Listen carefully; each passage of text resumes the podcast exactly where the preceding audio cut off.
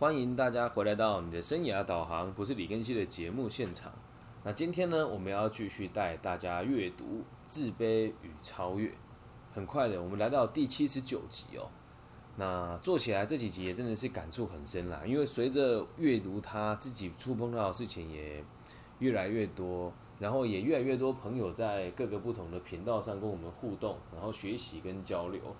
那其实现在做到这一集，主要今天要讨论的是这个第十二章之三婚前准备。那这个这个议题哦，其实很多时候讲到婚姻跟爱情啊，每个人的看法都不一样。那在我们前几集里面有一直提到，这个所谓的真正的爱呢，是你和对方达到一个平衡，也就是你爱对方要比爱自己多，两个人都达到这样子的水平呢，这样才叫做真正的爱。那我们讨论爱，讨论完爱之后，接下来今天跟大家讨论的哦，就是婚姻哦。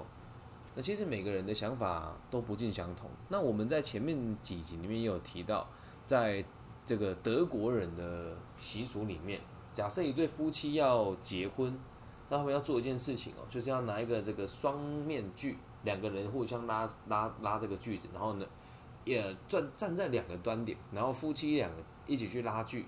之后再把这个木头锯开，他们才可以去结婚。那现在我们现在台湾的环境，这样子的机会其实并不多。因此，我们今天这一集的题目定为“人约离婚后”。那接下来的后面几集呢，会围绕在这个十二之三婚前准备来跟大家做开展。那我们就开始今天的内容喽。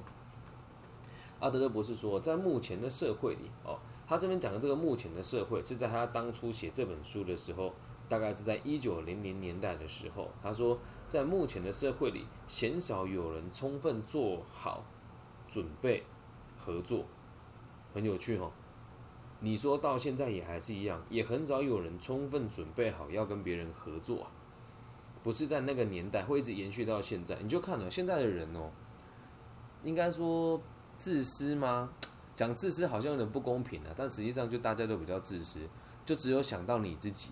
所以很多现在在孩子，很多孩子都会跟家长或是师长说：“这个是我的权利，这个是我的自由。”那好像有很多家长现在都还会很习惯，还会很骄傲的说：“哎呀，我故意把我的儿子女儿放电到没电啊，然后再把他们放倒之后，再自己做我想做的事情，都只想到自己的利益，而没有办法去给别人更多的付出。”那这刚好也跟阿德勒博士所提的这个工作、交友跟爱情。里面这三件事情有异曲同工之妙，因为真的要学习到无条件的为一个人付出，通常都是从爱情延伸出来的。那平常生活当中，如果大家的想法越自私的话，我们就越难和别人取得合作，更不要说在这个要开始合作之前做好准备了。阿德勒博士说，我们的训练，我我们的训练哦，过度强调个人的成功。我们思考生命能给我什么，甚远于我们能给生命什么。这一点其实也也很重要啊。就我们从小到大哦，都会去想说要怎么考第一名啊，然后要怎么在老师面前求表现啊，然后要怎么样赚更多的钱啊。我们的教育通常都是比较功利主义的，而也会。强调个个人的成功的原因，是因为我们的我们现在在台湾受的这个教育哦，虽然说是分科系分得很清楚，但是我们在每个科系当中啊，常常考试的时候也都还是自己个人来考试。虽然很多学校现在已经会开始采取这种什么小组讨论的制度啊，但多数我们在关键点的时候要决定孩子到下个阶段读哪一个高中、哪一间大学，都还是只看在个人的考试技巧上面。那一定就有人说喽，那要怎么样才有办法让大家对彼此有合作的意愿呢？其实这个问题问得很好，但要做到其实相当困难。成绩不代表一切，但是我们在从小到大总是被大家要求说必须得把成绩顾得很好，因此在之后就会这时候就会变成是过度的强调个人的成功，就像当班长啊，大部分人说哎当班长的目的是什么？我们在台湾之后要拿到这个证书。代表你在就学的时候，你有很努力为，很努力的在探索自己的需求，而这个目标也都只是为了自己啊。所以，我们所受到的一切训练哦，都过度强调个人的成功，然后我们也都只会去想生命能够给我什么，而远过于我们可以给生命什么。就不妨想想你现在吧。我觉得今天录这一集，我的感觉也很深的原因，是因为我当初开始在某个委员会做咨询委员的时候啊，还没有读个体心理学。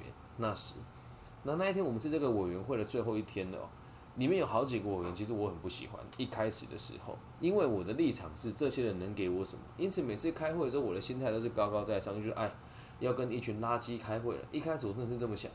那这些人当然也会这样看我，啊，就哎这个组长哦，我是教育文化组的组长，说哎这个组长也很高傲，哦我确实蛮高傲的，就是有些年轻委员跟我讲话说，我不会不搭理你，但我会觉得你跟我聊这个东西好像不大合适啊，所以那时候我就想说，大家都不能给我什么。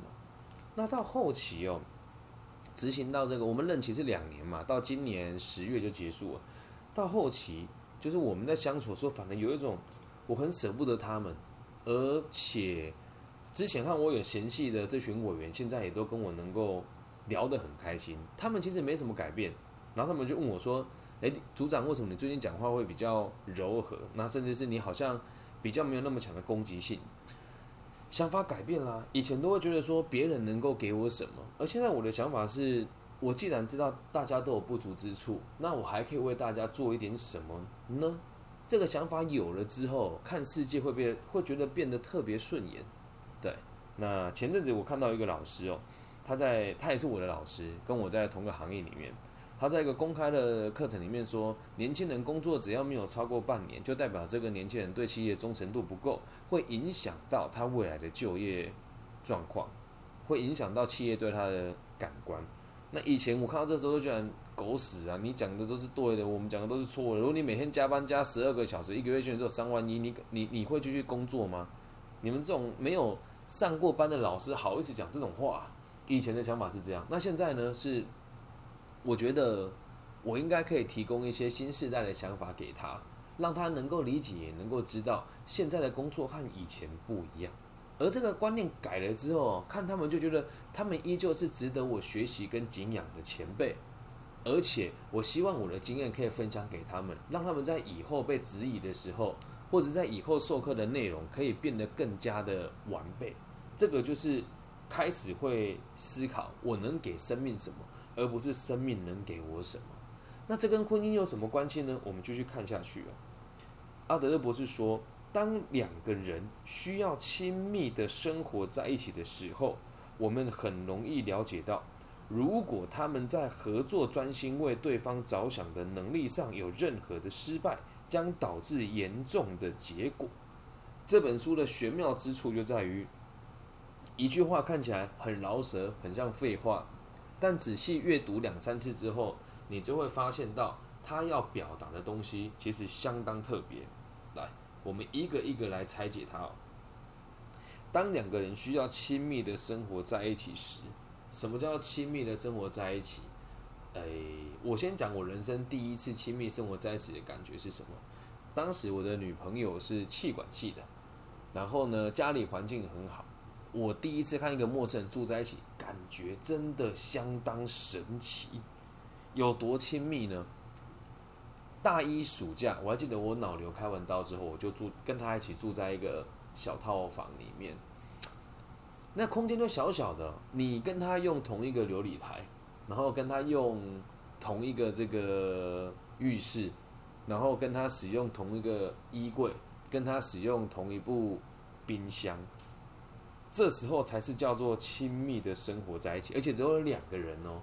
在更早以前，我们在大学宿舍的时候，会有四个人住在一起。四个人住在一起的时候的纷争啊，至少还可以拉锯一下，或是你不想看到 A，还可以跟 B 讲话；不想看到 B，还可以跟 C 聊聊天。但是当两个人需要亲密生活在一起的时候，你没有第三个选择。所以这个叫亲密生活，不是你想的那么简单啊！两个年轻人住在一起，每天就除了做开心的事情，为爱鼓掌之外，没有其他的事，没有每个细节都可以造成你们的困扰跟纷争。那当然，如果相处得好，每个细节也可以变成是。相当浪漫的存在。那后面就提到，我们很容易能够了解到，如果他们在合作、专心为对方着想的能力上有任何失败，这一句话一个一个字拆开来看哦。如果他们在合作、专心为对方着想的能力上，哦，这句话翻译它原文就翻成这样子哦。合作、专心为对方着想的能力上有任何失败，也就是说，无法专心的去思考。怎么样和对方合作，而这个合作不是站在算计对方，而是站在我要怎么跟他一起达成目标，同时为他着想。而后面这有任何失败的这个这一句话就更玄妙了，就是只要任何一个地方做得不够好，后面这才是重点啊，将导致最严重的结果。那我看到这边时候，我想了很久，我说那。呃，两个人恋爱最严重的结果是什么？如果今天我十八九岁，我的最严重的结果可能是怀孕吧。那我们现在讲的是婚姻，OK？所以最严重的结果莫过于分开。那有的人会讲哦，最严重的结果不是分开，是想分开而没有勇气分开。那不管是哪一个，在这边都是成立的。婚姻讲求的。就是合作，而且得专心。再来下一句话，阿德勒博士哦讲的真的很绝哦。他说，大部分的人都是第一次经历婚姻这个紧密关系。婚姻是一段紧密关系，这句话在现代的社会好像就没有那么的果断跟果决了，对吧？你觉得夫妻关系应该要紧密？吗？怎么紧密啊？如果有孩子啊，以台湾的现行状况，双薪家庭白天各工作十个小时，回来还要为这个家打点这一切，晾衣服、洗衣服、洗床单啊，然后这个刷浴室、洗碗、照顾孩子、换那这个泡牛奶等等等等等等的，你们还有多少时间可以好好的相处？而这个紧密关系，他们有用亲密哦，是用紧密哦。为什么？生活的问题会接踵而至啊！生活的问题会接踵而至啊！大家有没有想过，谈恋爱跟婚姻最大的差别在于什么地方？谈恋爱跟婚姻最大的差别在于什么地方？这么问，大家可能还没有办法非常的了解这要表达的重点哦。我们换个方式问：有生小孩跟没生小孩的关系差在于什么地方？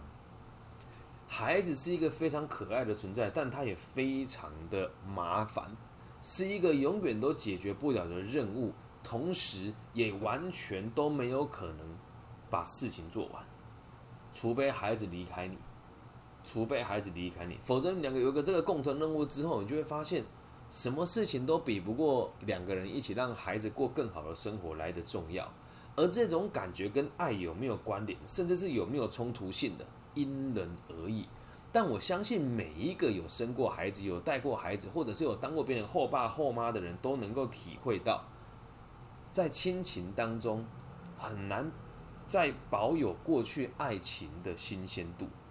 所以记得，紧密关系和亲密关系是绝对不一样的事情。紧密关系仅限于你们两个人任务，有很多事情得合作。而亲密关系就是随心所欲咯，我想怎么样就怎么样，我想跟谁在一起我就跟谁在一起，这样能够理解吧？婚姻哦，要讲的绝对不是亲密，要讲的是解密。再往下看哦，他们就是所谓的新婚新婚夫妻哦，他们不习惯为另一个人的利益、目标、欲望、希望和抱负着想。这里有几个关键字，一一念给大家听哦。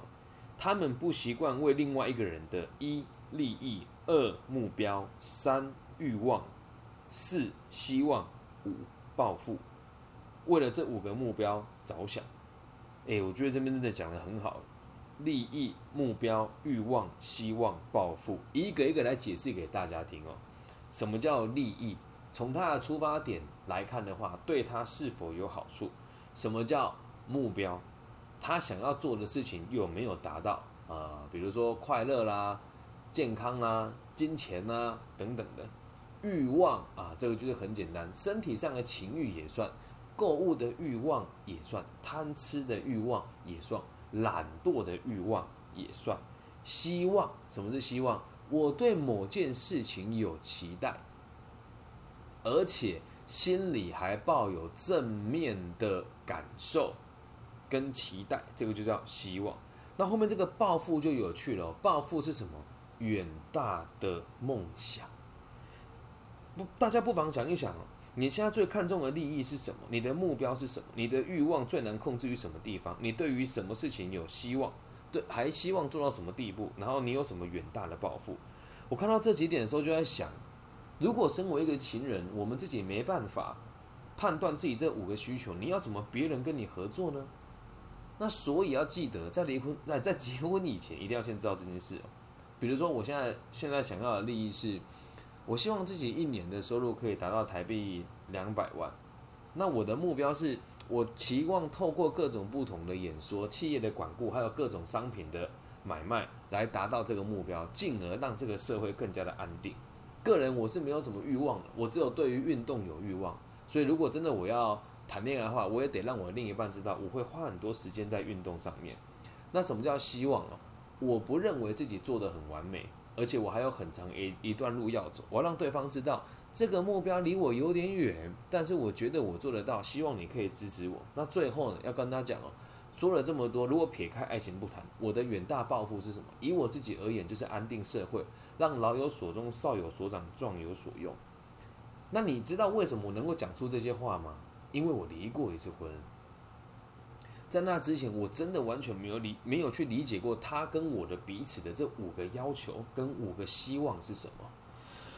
所以这个大家也去想一想哦，与其让别人来开口问你，还不如你自己把自己定位定清楚那如果这一点没有做到的话，就代表我们还没有准备好分享工作。什么叫分享工作？解释方法很多，是一起分享彼此的工作，还有做好分享这个任务。能够理解吗？假设你没有结过婚，或者你没有经历过婚姻，或者是你没有和别人同居过，而且在同居的时候不是儿戏的同居哦，有时候儿戏的同居是白天大家各忙各的，各玩各的，晚上回家一起睡觉，没有，而是真的两个人能够一起好好的经营一个空间，这个才叫做紧密的关系。如果做不到，或者是连这个都没有想到的话，就代表没有好，没有做好这份想要分享的任务哦。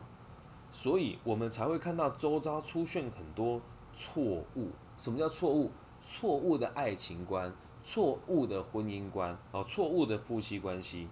但现在该是时候，让我们检讨这个事实，并且学习如何在未来避免发生错误。这是我们接下来几集要去论述的内容哦。那今天书里面内容大家讲到这边，那我想要跟大家分享一下最近我看到的社会状况。自己是离过一次婚的人啊，那在离过婚之后，其实会一直很检讨，也很内疚，自己过去到底做了什么，会让你的另外一半给予你这么糟糕的评价，然后开始不愿意和你继续走下去。有看有参加过婚礼的人都会知道，在婚礼进行的时候，我们都会说执子之手，白头偕老啊。什么叫执子之手？就是牵着对方的手，白头偕老就是牵到。老了为止，然后永浴爱河，就等于说两个人可以在这个时间的漫漫长流当中，一直受到各种爱的祝福，同时达到身心灵的平衡。那这个东西为什么现在这么难维持哦？我自己看待这个世界的角度可能跟别人比较不一样，你也可以说我狭隘了。我的工作就是专门在帮。哎，这个工作不稳定啦，生活迷惘啦的朋友做一些调解，还有这个升学状况不稳不稳定的孩子来帮他们做一些这个辅导跟定向的工作。那我就真的发现，最近在台湾的离婚率相当高，而且现在问题是变成这个样子哦。我在离婚之后到现在啊，平均每两个月到三个月就会有一对夫妻或者是一对夫妻当中的一个夫或一个妻来跟我讲说，哎。跟心理离婚很像，很有经验，能不能请你告诉我怎么离婚？哎，我听得好心疼，你知道吗？我听得好心疼，你知道吗？就什么时候我被你们定位成离婚专家了？那我就开始问他们说：你们怎么会想跟我讨论这个问题？他说：我觉得你在离婚之后的言论，还有说话的方式也跟以前差距很大，而且我我们我我的我他说我的朋友们都认为你的婚姻关系处理的很好。那我必须得讲，其实并不是在婚姻关系里面我们才要有合作关系啦。为什么这一集要讲人约离婚后？人这种生物很贱，我不知道大家同不同意。人这种生物很贱，什么叫做贱呢？没有失去过，都不知道怎么珍惜拥有。然后也很正常啦，就是没有失败过，你也不知道什么叫成功。所以当我那时候，我还记得我前妻做一件事情，我觉得好气哦，好恨哦。比如说，呃，晚上我们以前开咖啡厅嘛，打烊要睡觉的时候，他就会突然跟我讲说：“为什么你不晾衣服？为什么你不洗衣服？”我的想法是，呃，衣服还不够多啊，我干嘛洗呢？然后那时候就是只顾及到自己的利益嘛，只顾及到自己的希望嘛。我都希望我的妻子可以温柔一点，那她也都会希望我的丈夫可以。有主见一些，勇敢一些，可以对家事更积极一些。我们两个的希望，我们两个的这个希望在不同的方向上。那我们两个所考量的利益是这个样子：我只考虑到他个人的利益，还有我跟他跟我女儿三口之家的利益，而他所考虑的利益是他的原生家庭的爸爸妈妈也在这个圈圈里面。我们连利益的这个看法也都不一样。那你说怎么相处啊？那接下来再聊一聊这五大。要素里面的这个欲望，在欲望上面，我们两个要的也不一样。我对于吃没有太大的要求，而且当时我们新婚的时候，其实我的经济状况很差。我没有开玩笑，我车祸完那时候二十九岁，修养好大概三十岁，一个月的收入大概只有两万到三万，再到现在，成倍数成长嘛。那当时我吃东西，我会我我觉得我自己没什么钱，所以我会舍不得吃。那我会买好的，也不能讲多好，就一般的便当啊、炒饭给我的妻子跟我的员工吃，但我自己就不吃。然后他就会说：“为什么你要对自己这么差？”而我当时的想法是，我对吃这东西没有这么重视，而他有啊。然后再来暴富和理想，我们的暴富也是截然不同。我的暴富是。我希望透过我的工作，可以给这个社会更多温馨的事情，然后去解决每个人的纷争。而我前期的立场比较像偏向于是，我照顾好我周遭的人就好了。而我周遭的每个朋友，我都应该要跟他很亲密。而你李根熙是一个不懂和朋友相处的人，你就看你这样子的状况，怎么有办法继续这段婚姻？而说真的，在婚姻以前，我们会讨论这件事情吗？妈的，fucking no，不可能，我们不会来讨论这个事情。那现在在台湾也很流行什么婚前咨商，我的个人认为啦，就多数也都是流于一个形式，反正就大家就是拿来炫耀而已啊。就这几这几点，难道你不能做吗？假设夫妻的关系还要透过别人来维持，那你这个婚不如不要结算了。所以也不要去想说什么心理学交给专家，没有，那是你跟你太太或是你跟你老公的事情啊。就在今天，就今天而已嘛，真的就在今天而已。我就接了三通电话来问我婚姻该怎么维持，或是婚姻该怎么结束。然后我的朋友还跟我讲说：“你不要用你对待学生的那一套来对待我们。”我说：“你搞清楚，我不是心理师，只是每个人都会找我聊这件事情的原因是我可以把事情处理的很圆满。那我怎么讲？人约离离婚后，反正在离婚之后，你们开始能够理解彼此的需求。”跟能够了解彼此的痛点在什么地方，而往往离过婚了，中间的原因一定都很复杂，要再复婚一定都很困难，了解吧？有时候要复婚就不是只有你跟他的事情哦，是你的爸爸妈妈、他的爸爸妈妈、你的新对象跟他的新对象，还有你的新仇旧恨跟他的新仇旧恨，而在这个地方又很常会唤起过去相处的痛苦。有趣的事情是，当两个人的期待不再一致的时候，好像关系就结束了。可是你有没有想过一件事？如果你和我一样育有一个女儿或者儿子，和对方的婚姻结束了，你和他的合作是一辈子的事情诶，你和他的合作是一辈子的事情诶。不过人就是这样啊，常常有人会说“贫贱夫妻百事哀”这句话，我觉得对年轻夫妻很不友善。但是我现在想起来，也确实是这样。我记得当时我们会为了我，我们有吵过一次架，是为了这个婴儿的推车。我们家有别人给了一台很旧很旧婴儿推车，但还是可以使用。他就想要去买那种很潮流的一部，我记得也像一万多吧，就是那个架构看起来很酷，但功能跟传统的婴儿车没什么两样的东西。那时候我真的没有什么钱啊，我说那我们用这个去，他就会很生气。他说那你为什么不买一个给我？说因为我没有钱啊。那当时我们就吵架了。那再到现在哦，一来是失去过了，你知道痛；假设还能够重来，你就能够理解他的目标跟他的利益是什么。他希望你轻松，希望孩子轻松，而不是大包小包拎着到处走，懂吗？那现在我们在看待这件事情的时候啊，说也有趣哦，因为关系不紧密了，但是还有合作关系，对于彼此的宽容也就大了很多。我相信我的节目，他基本上应该多多少少会听一下，那他还是一样会跟我讲说，你这个言辞比较夸大啦，然后这个对话里面充满这各种对立啊，他也会这么提醒我。但现在我就不会有以前那一种说，靠，大家都理解我，就只有你不理解我，又或者是我怎么觉得给你的建议你都不听。现在的反而是说，你过好你的生活，过好你的生活就好。而这样子反而也是一种新的合作方式。所以，人约离婚后，并不是一种绝望的说法，并不是在离婚之后才才能够理解彼此的需求，而是希望大家在离婚以前都可以知道什么叫真正的合作。而每一对夫妻，如果你们是有下一代的，那你就要告诉自己，你和他的合作关系是没完没了的，是没完没了的。很多人都会问啊，那你现在跟你前妻处的怎么样？相处的很少。但是起码我们不吵架，那意见呢？肯肯定也是不相符的嘛。前阵子就为了一件事情不开心啊，我跟我女儿说，新闻多数都是假的，而她的妈妈跟她讲新闻是真的，我们就为了这个事情，女儿还有点不开心。那我自己学个体心理学也是这几年，后来想一想，嗯，课题分离啊，我想要告诉他这个世界的真相是什么，他可以选择接受，但他不一定要接受我。但在孩子的角度，你也要知道，爸爸说这样，妈妈说那样，他平常已经要承受平日和我相处、假日和妈妈相处的那种拉扯感了。那为什么我们这些大人还要去站在这个立场去拉扯他呢？于是我就跟他讲说，没有关系，相信你想相信的就好。那往后如果等你更大的懂事了，我们再来看一看新闻有哪一些是真的，哪一些是假的。你觉得这样子好不好？孩子跟我说好，那这不就是一种合作吗？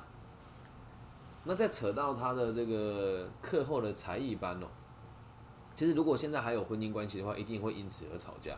就像现在我的爸妈依然很受不了我，有时候会忘记几点要接女儿，因为他有时候会上才艺课嘛，有时候不会上，我都记不是很清楚。但是在我的世界是我提早到了，我等嘛，我晚到了，孩子在在学校再多个待个半小时也不也不是大问题啊。但如果今天发生在我跟他婚姻当中，这个事情就会造成我跟他很大的。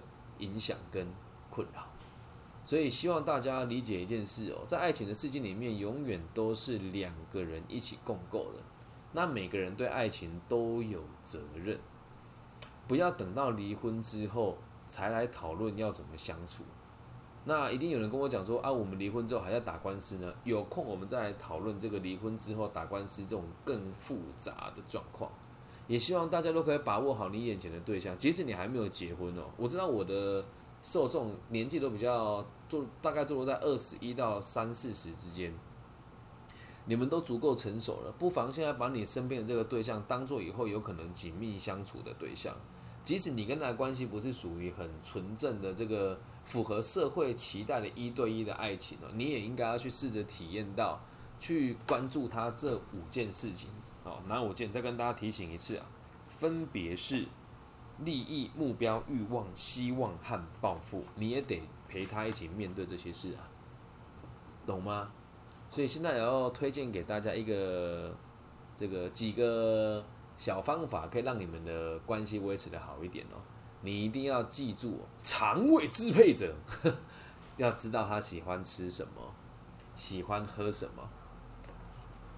在他需要你的时候，你可以给他一些协助，这是第一点。不要去买他不喜欢喝的东西嘛。像认识我，你都知道我只喝无糖的绿茶。你买珍珠奶茶给我，我会反胃，对吧？比如说大家都知道我是身障者，你还送一双球鞋给我，你要逼死我是不是？我只会游泳啊，懂吗？这个就叫做理解他的需求，然后满足他。然后再第二件事情哦，不要去相信那个网络上讲什么，老婆永远是对的，老公永远是对的，他叫你吃屎你也吃啊。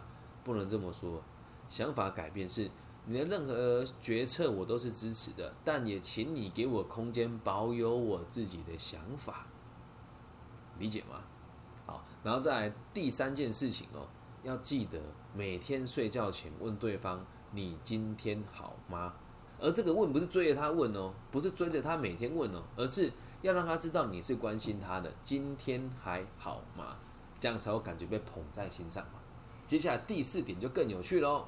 第四点就是能够去送给他一些他认为实用又好看又能够拿来炫耀的东西，比如说服装就是其中的一环啊。那男孩跟女孩的这个服装的需求都不一样，我们再讲一下，上班族以家庭出发点，或者你已经有在工作了，男生的服装就是要让他能够上班能够穿，然后穿起来有面子，并且会让人家耳目一新。那女孩子的服装的状况是有点小小的变化，然后要有这种独立的感受，不能够撞衫，然后要有一定程度的品味，这样能够理解吗？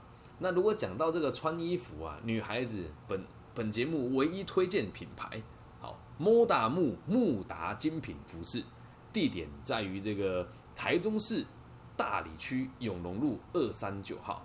那这这个服饰品牌呢的老板叫做小美，就是自己一个人从白手起家去韩国带货，然后慢慢慢慢成立到现在。那也是很认真的在做这个韩国品牌的服饰，也是我个人认为在台中区少数几间价格高贵不贵，然后这个 model 漂亮，而且这个有质感的这个女生的服饰店。如果大家有需要的话，哎，就记得帮我做这件事情啊。这个叫做是莫达木服饰，莫达木莫的，它名字好难念呢，你就打莫达木 M O D A，然后木是沐浴乳的沐，莫达木韩国精品女生服饰。